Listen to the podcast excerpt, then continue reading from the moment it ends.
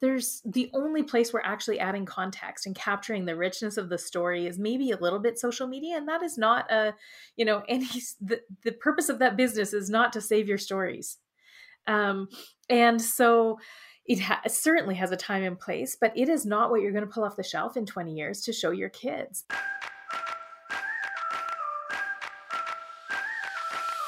Welcome to Startup Bill, a show where we discuss what it's like to build a tech startup and a startup ecosystem in a small city.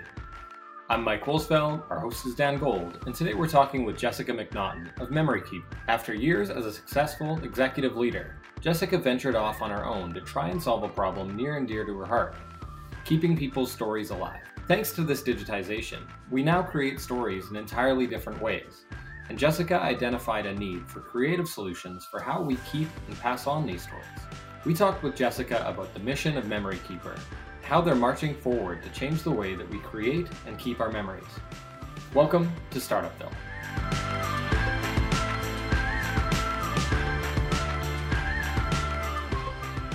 Startupville is brought to you by Innovation Place and Martin Charlton Communications. Jessica, thank you so much for joining us here on Startupville. It is a pleasure to be here. So, explain to me how you got into this space of tech, because I understand that your background isn't necessarily directly tech related. That is 100% correct. Some call it a midlife crisis, some call it luck. No, I worked corporate Canada for my many years, 20 some years, and had a lot of great people I worked with, a lot of great opportunities, learned from some of the best, and got to midway through my career and knew, I always knew I wanted to do something different and something that was my own, and was doing my MBA. For the first time ever, really had a boss I wasn't super aligned with. And I took that as the opportunity to say, okay, now's the time. I always had excuses in my way, wait to pay for the house or the car, or the kids' education and all that I'd taken care of. And so it was time. And getting into tech, I didn't have a ton of experience in technology. I'd overseen some technology departments or projects in my corporate career. And so it was really more that I'm a dreamer and I had an idea. And when I started talking to other people, they said, yeah, this is also good. And it wasn't just the people like, that have to say that because they love you. And we had a need. So we, it was founded from, we had some problems keeping media. I've lost some people and I wanted to make sure I found a way to retain what I had of them and be able to keep stories alive beyond, when we are alive. And so it created the need for me to make this product. So you hit this period in your life where there was this opportunity to go, what am I doing? Or now's the time, or whatever it is. There's still an element of stress, self-doubt. Is this the right thing that you inevitably would face? Yeah. So was it a number of contributing factors? The fact of the alignment with the person that you're working with, along with, do I want to do this with the rest of my life? Was there an element which was, I'm so established in this career at this stage in my life that if it all goes sideways, stuff it, I can go back to this because I know I'm that good? Yeah, absolutely. There was a point where I thought, gee, I could spend some time looking for another job, and I know I'll be able to get one. I've been on a high performer list of every company I've ever worked at. I wasn't worried about going and doing a good job at the stuff I'd done.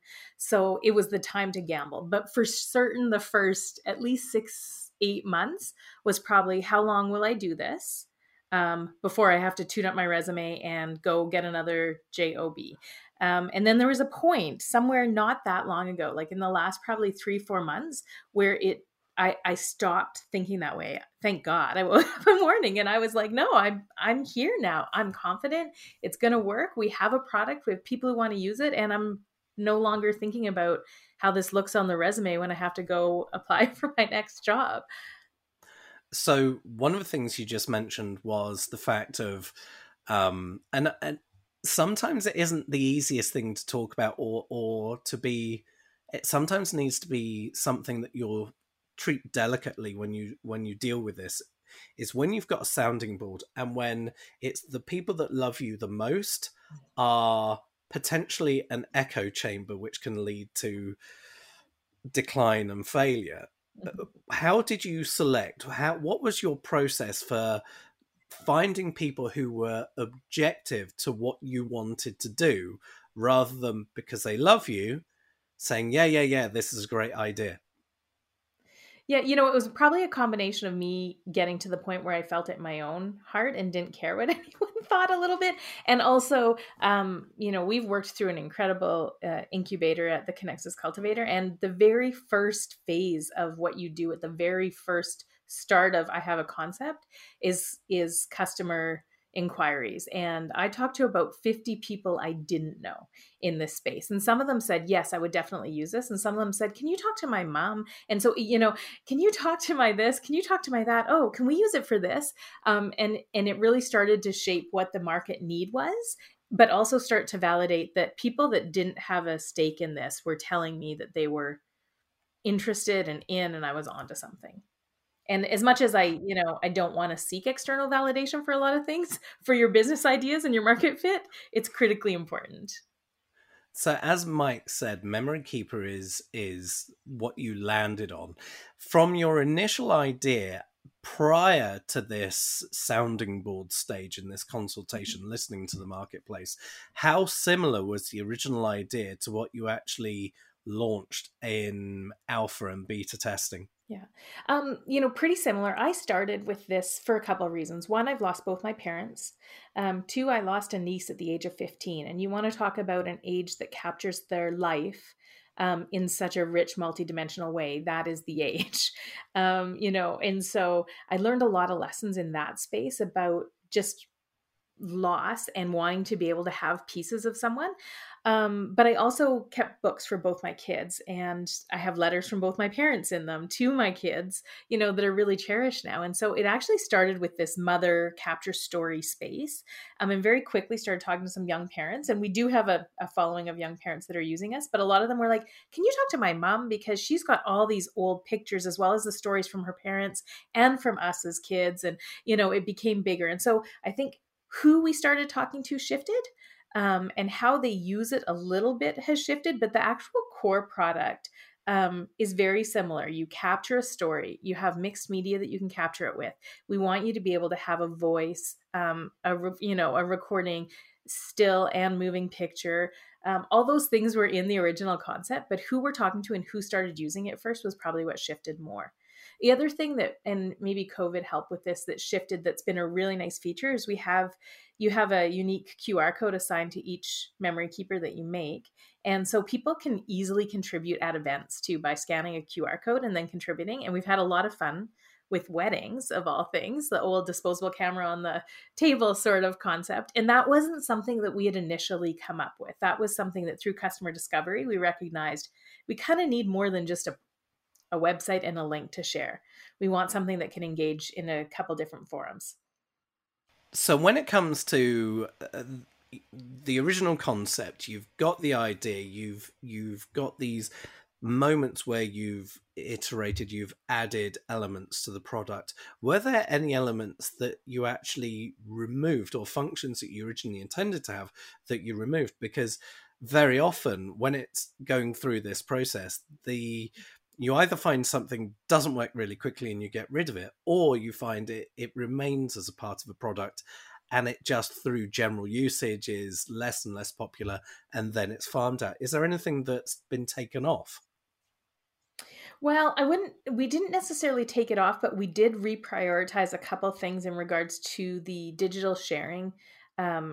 So we accelerated the ability to export from social media into a MemoryKeeper, as just the market itself is demanding that more people are getting less comfortable with how much they have on there and that it's the only place that they're storing a lot of their stories.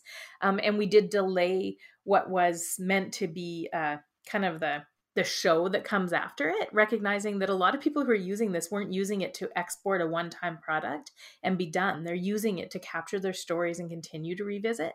So we had on our original roadmap, exported ability to create this almost mixed media movie really early in the stage. And we actually still don't have it. We have a portal where you can view it all, or you can export it into like slideshow.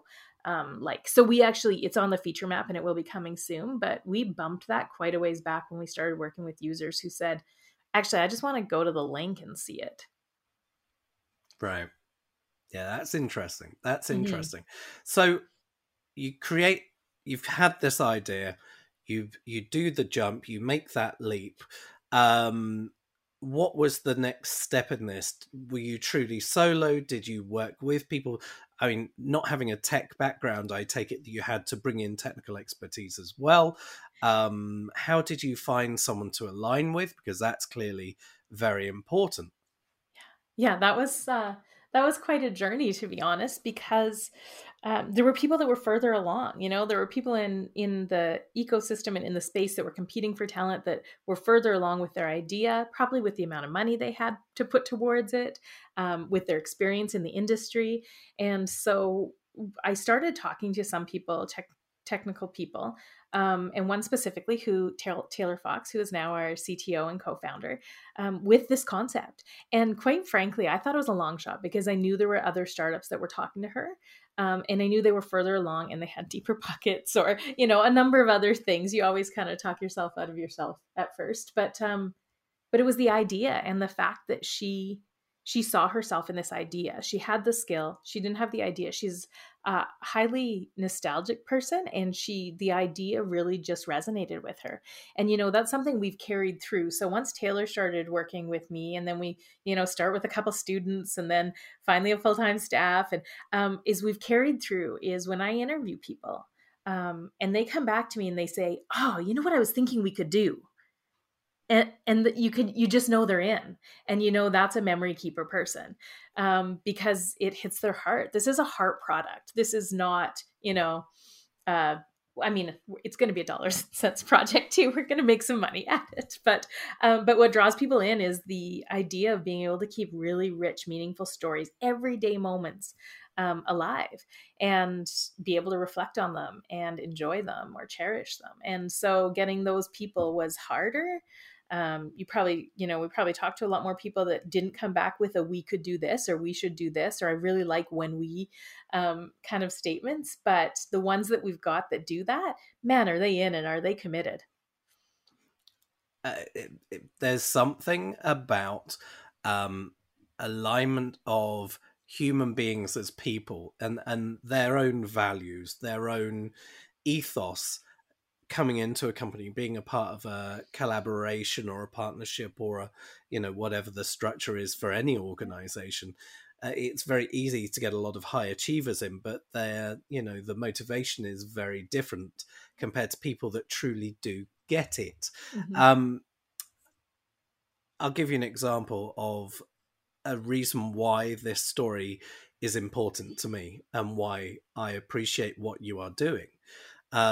I was speaking to my father today. He's 82 years old, and we were discussing family memories. And I know that, so my father exclusively shot photographs on slides for 40 years. There are 40 years worth of slides, all incredible, in slide boxes with 20 boxes, with 20 in each one. I can picture them. Yeah. And we used to have the old manual style projector with the slide in, slide out. Then he upgraded to a carousel slide display one with an integrated screen. And the noise of the fan and the hum and the projector on the wall. And I look at all these, and sure, the boxes are marked. And there's all my birthday parties from when I was young, all the fancy dress and all of this. And it's like, okay, this is really cool, but I don't know who any of the people are anymore because I've got terrible memory. Right. But then there's the case from the loft with all the photographs that's in it from my parents, my mum, the grandparents, and the photographs that have been handed down. You're lucky if occasionally there's a name written on the back and a date. Rarely. Yep. I don't think we've got a single compiled album of anything. And bear in mind, my dad was a professional photographer, so great at shooting them. Archivist, terrible, truly terrible. So we've been talking about this, and in fact, we're starting to record some, we're using just straight interview, because it's what I do, to capture some stories and memories, and just hear Dad saying them and watch him see them at the same time. He's in England, 4,500 miles away from where I'm sat right now. So it's anything that's beyond, beyond the written word. I mean, people will hear me say that a lot. I like the idea of a photograph, but the context, the story behind it, when, who, why, who was this, of this group of 5 people playing canasta or whatever they would be playing. Do 5 people play canasta? I don't even know. Maybe 4. It makes more sense. But like, I can see my grandparents, and I think that's an uncle and auntie, but who's the other person who may or may not be there, depending on whether Canasta needs 5 people. I'm sure there's people who are going to comment on that one. Everyone can use Wikipedia. Don't need to be smart over it. Okay. But it is lost, it's the dimensions.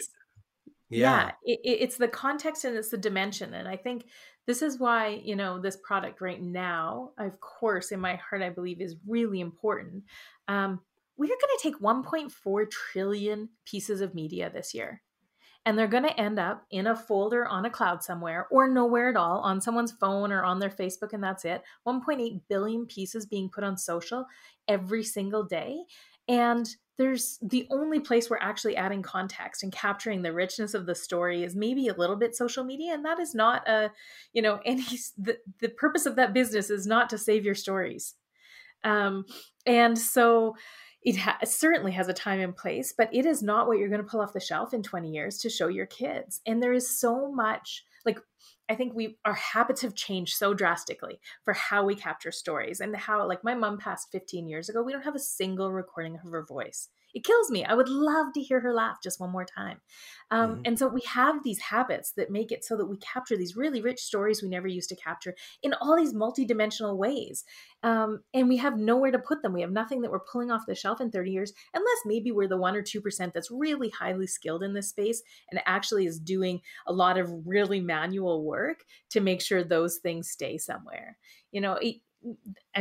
Besides the obvious, I think it's really important for all of us to know where we came from and what came before us and what comes after us and how those things are linked together. I just think there's some real beauty in there, but there's also a lot of research to say that, like, kids who know where your grandparents grew up, or where your family history is, actually grow up with a higher sense of self-esteem and resilience and social and academic awareness. And, there's so much to say why these things are important.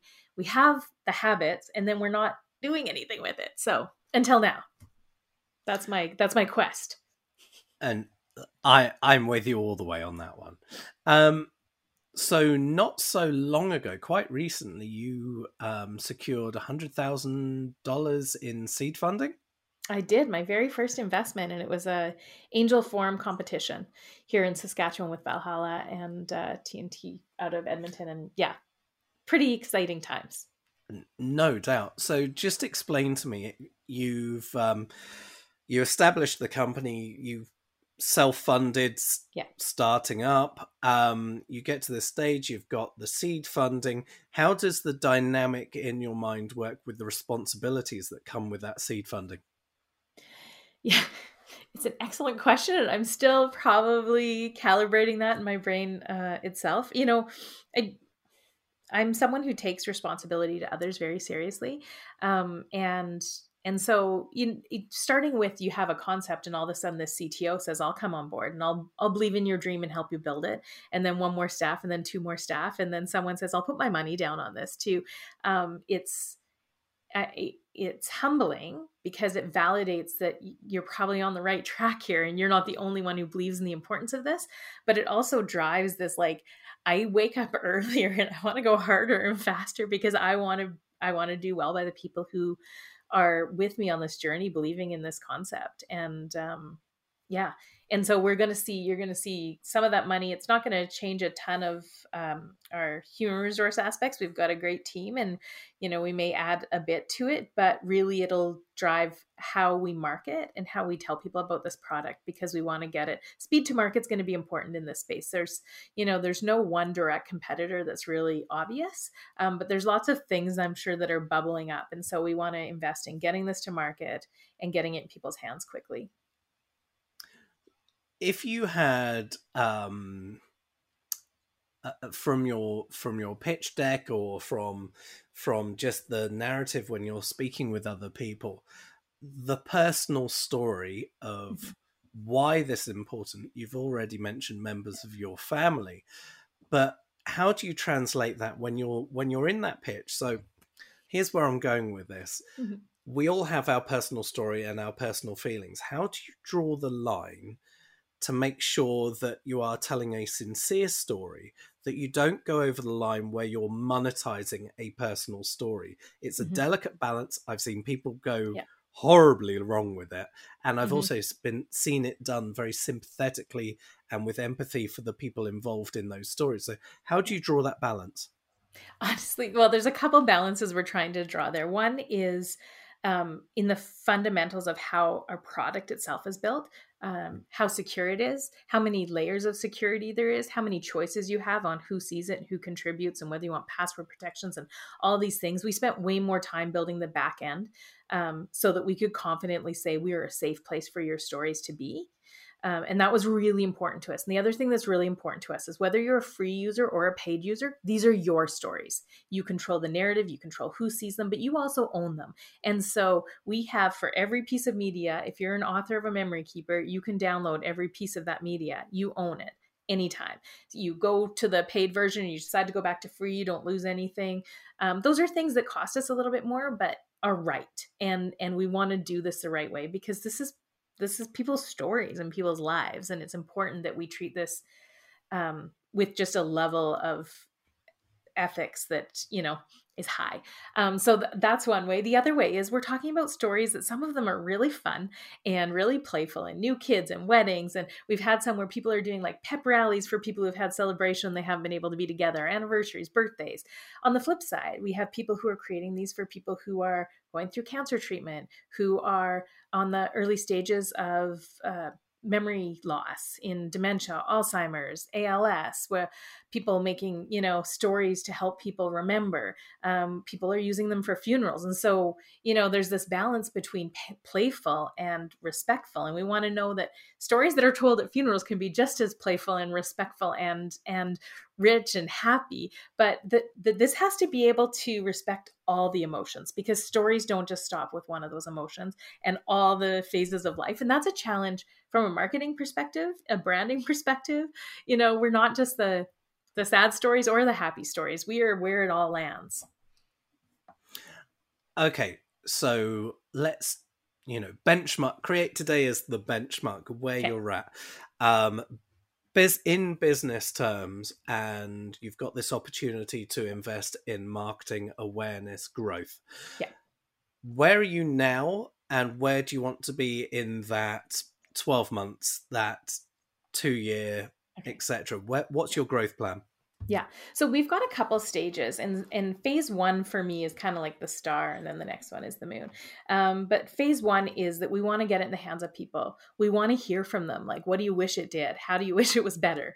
And we want to make sure that the foundation of the product is really good, but also that we're learning from the people who already do these things, who already are willing to capture a photo and, you know, say who was there and type a couple details about it. We want to learn from them how they tell really good stories digitally, because in about 12 months, we're going to start investing in how do we automate this for everyone else? How do we make it so you, who maybe doesn't really have the time or the energy, use the metadata on a photo, your digital footprint, some sentiment analysis of the things you're saying and doing. The metadata on the photo, your digital footprint, some sentiment analysis from your texts or your reviews or things like that. We want to be able to take all that and automate the story, so to get 9/10 of the way there. Because what we know about users who are using even social, which is probably the more advanced of all the media capture people, that less than 20% of them have any sort of storage in place, and less than 1% of those 20% have storage that includes context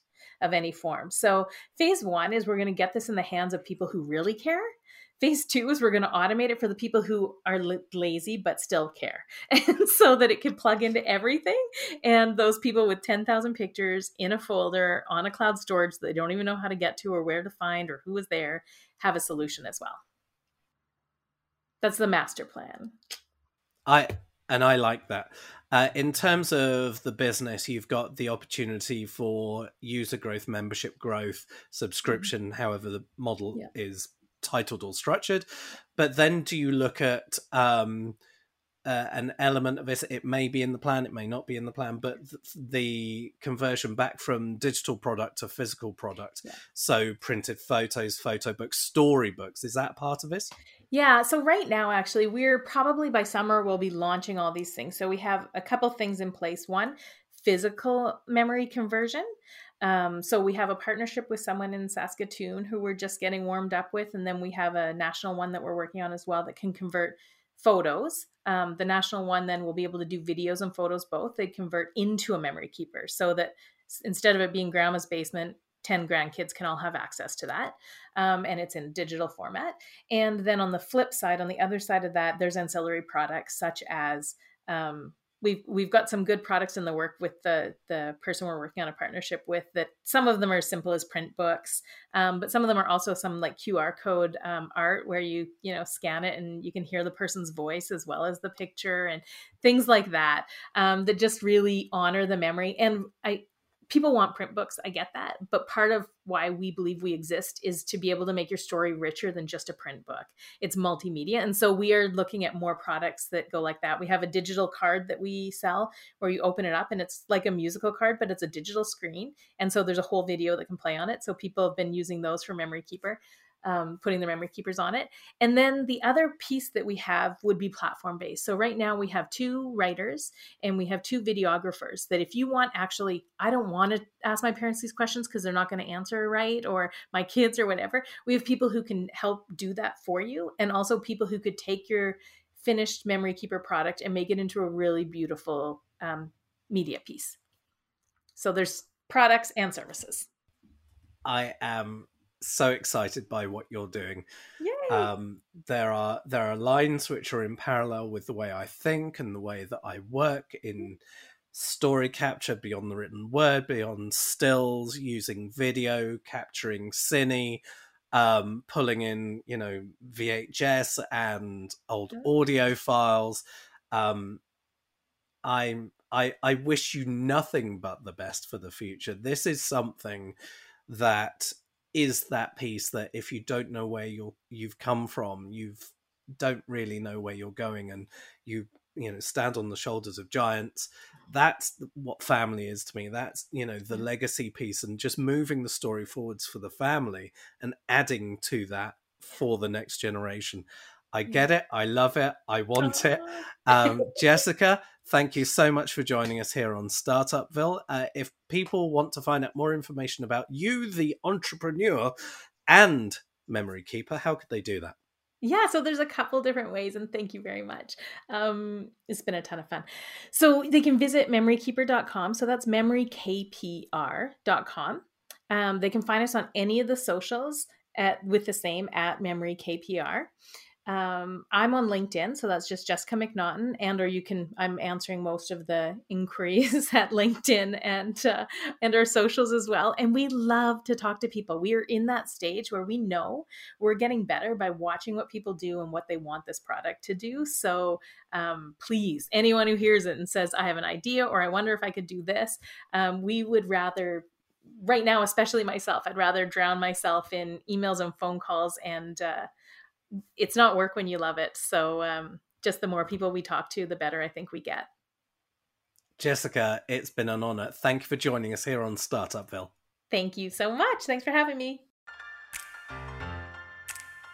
Startupville is brought to you by Innovation Place, helping grow the tech sector in Saskatchewan, Canada, and is produced in partnership with Martin Charlton Communications at WeTellYourStories.ca. The show was produced by me, Mike Wolsfeld, and our host, Dan Gold. Our theme music is from Gigi Riggs and Reactor Production. Learn more about us and our guests at innovationplace.com/startuphill and find us on Facebook and Twitter at StartupHillPod. Remember to subscribe and review wherever you listen to podcasts. It really helps us rise up the ranks. See you next time on Startup Hill.